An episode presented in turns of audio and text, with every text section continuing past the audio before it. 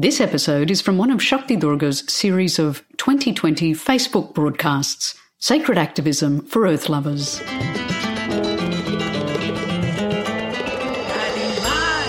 Hi everyone, it's Shakti Durga, and welcome to this episode of the Soul Talk podcast. Each episode is going to feature some of the highlights from live trainings, retreats, online classes, and presentations that I've done around the world. If you find value in it, please text the link to the podcast to a friend or share it with your networks. I look forward to connecting with you soon. Namaste. In this sacred activism session, what we're doing is looking at how it is that we may be able to help in the overall improvement of the relationship between humanity and nature. Because let's face it, it's taken a beating over the last few hundred years, hasn't it?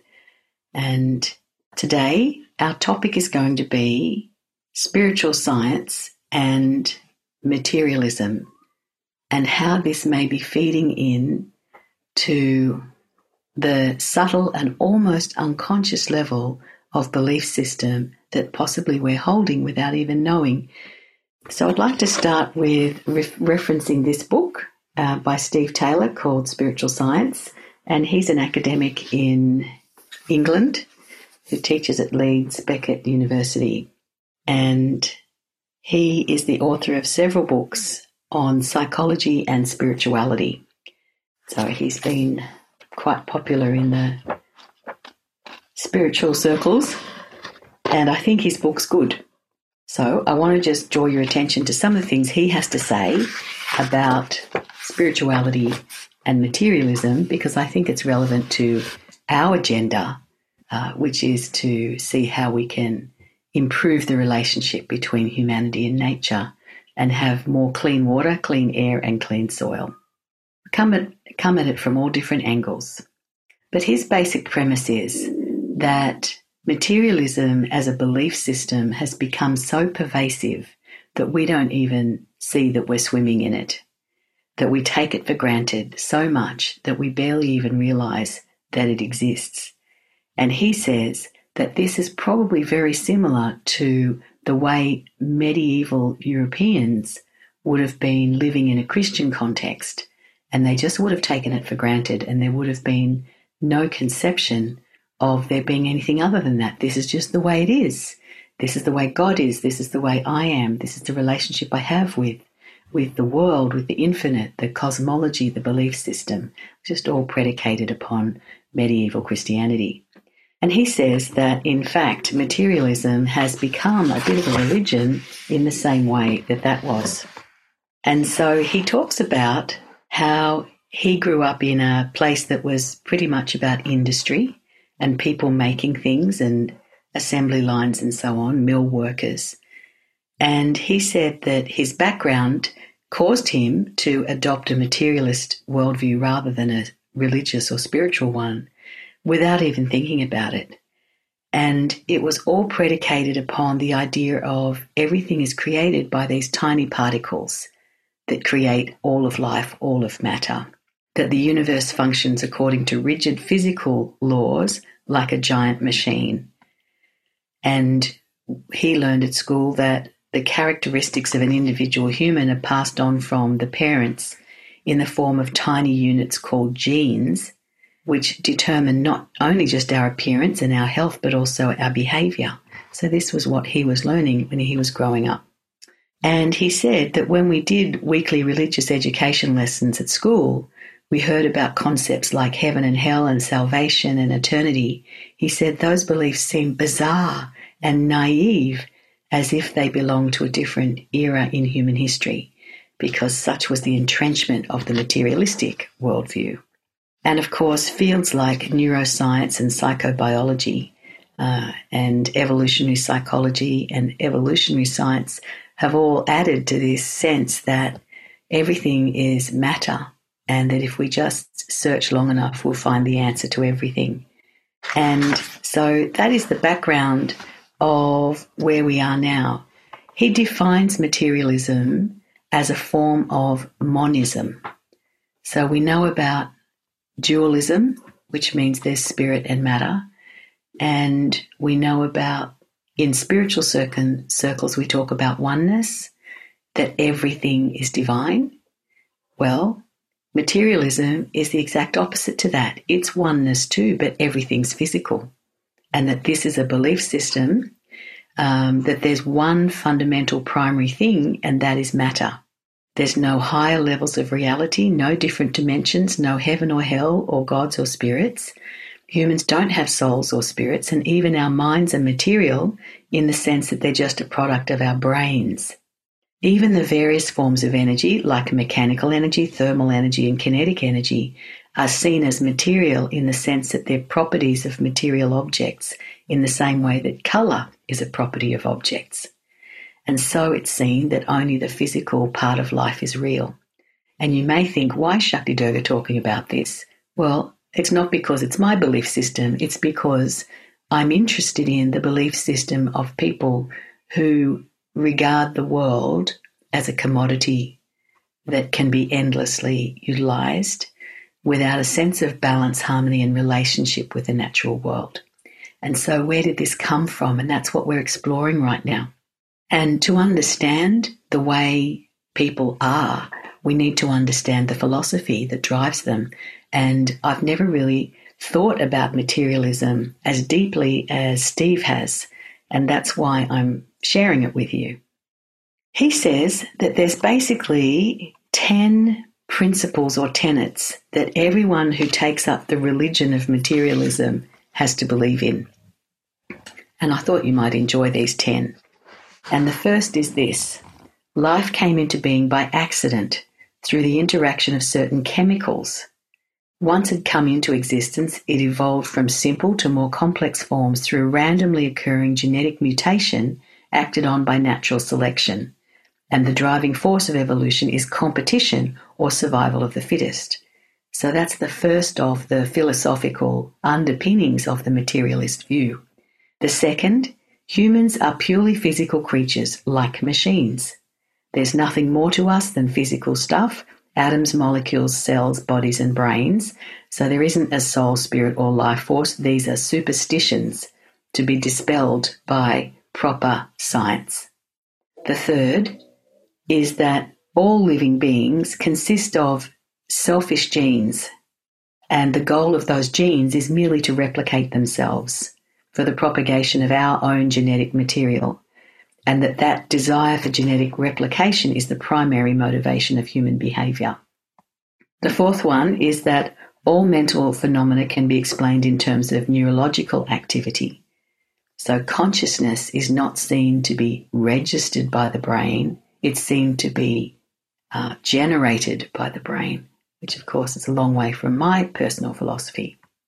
And that billions of neurons in our brains work together in some yet undiscovered way to produce our subjective feeling of being someone who can think and feel.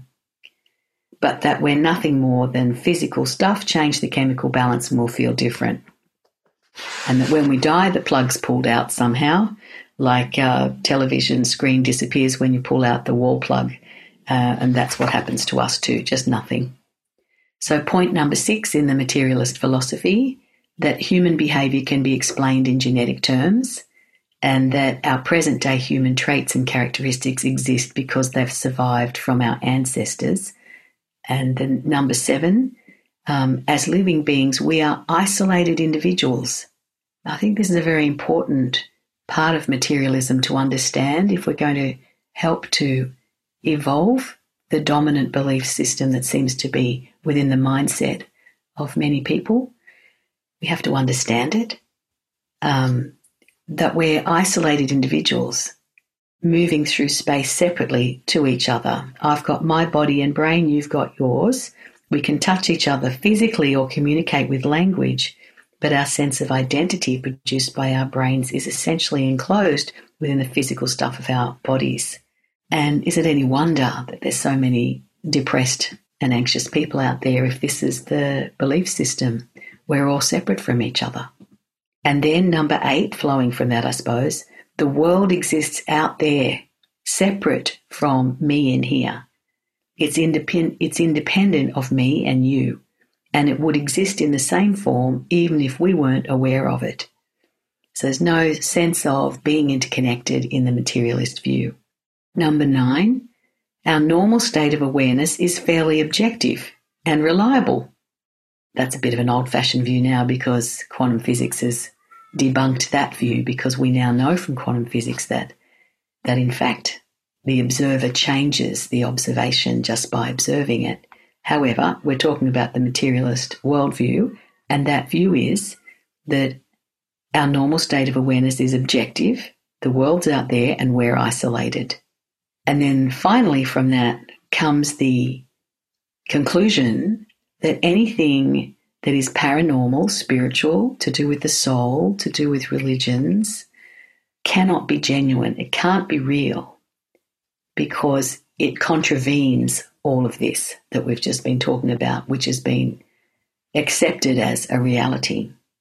And we can't be linked to each other. We can't be able to telepath each other. We can't be able to energetically know what's going on for another living being, be it another human or an animal or even a plant, uh, because these rational views um, are seen to stop us falling back into this old fashioned ignorance and superstition.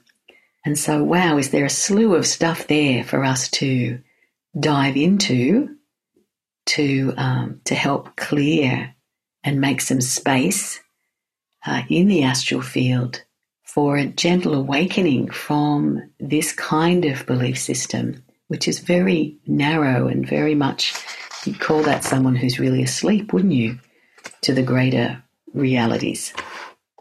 Anyway, this book, Steve Taylor, that I'm reading from, Spiritual Science, he then goes on to talk about how this philosophy came about. And he said there wasn't one big bang moment for it, there wasn't one main teacher of this. It was just this piece of science and that piece of science and that piece of science and this philosophy. And then there was the First World War, which was so terrible that people thought there couldn't be a God because God wouldn't let this happen. And uh, Friedrich Nietzsche uh, proclaimed God to be dead um, in the early part of the 1900s.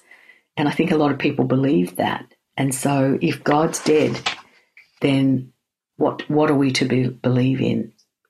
And so materialism kind of took hold over a period of a couple of hundred years, really. And so we've got to think well, what's the payoff? What's the payoff for people to believe in materialism? There has to be something. And Steve postulates that it's because it allows us to feel in control. It lets us have a sense of certainty, a feeling that there's some orientation that we can kind of connect with. And he says that materialism in this way becomes a metaphysical system because the definition of a metaphysical system is a, a belief system through which we can understand the world we live in and answer the big questions of life, the universe, and everything. And so, whilst it might seem strange to regard materialism as a metaphysical system, you can see that actually it is. Because they're saying when you're dead, you're dead. Um, the reason for life, the reason for everything is this system that they're describing.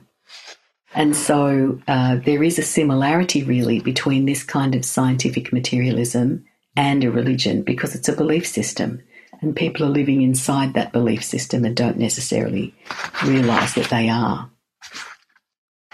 So he goes on to say some other very interesting things about how, because of this sleep state of feeling cut off from other people and from nature, one of the characteristics of this sleep state is a desensitization to the world around us, that we just stay in our mind because if you go into your heart or into your own spirit and soul, you, you've got to start to question this materialist view. And so becoming desensitized to the subtle realities of life is what happens.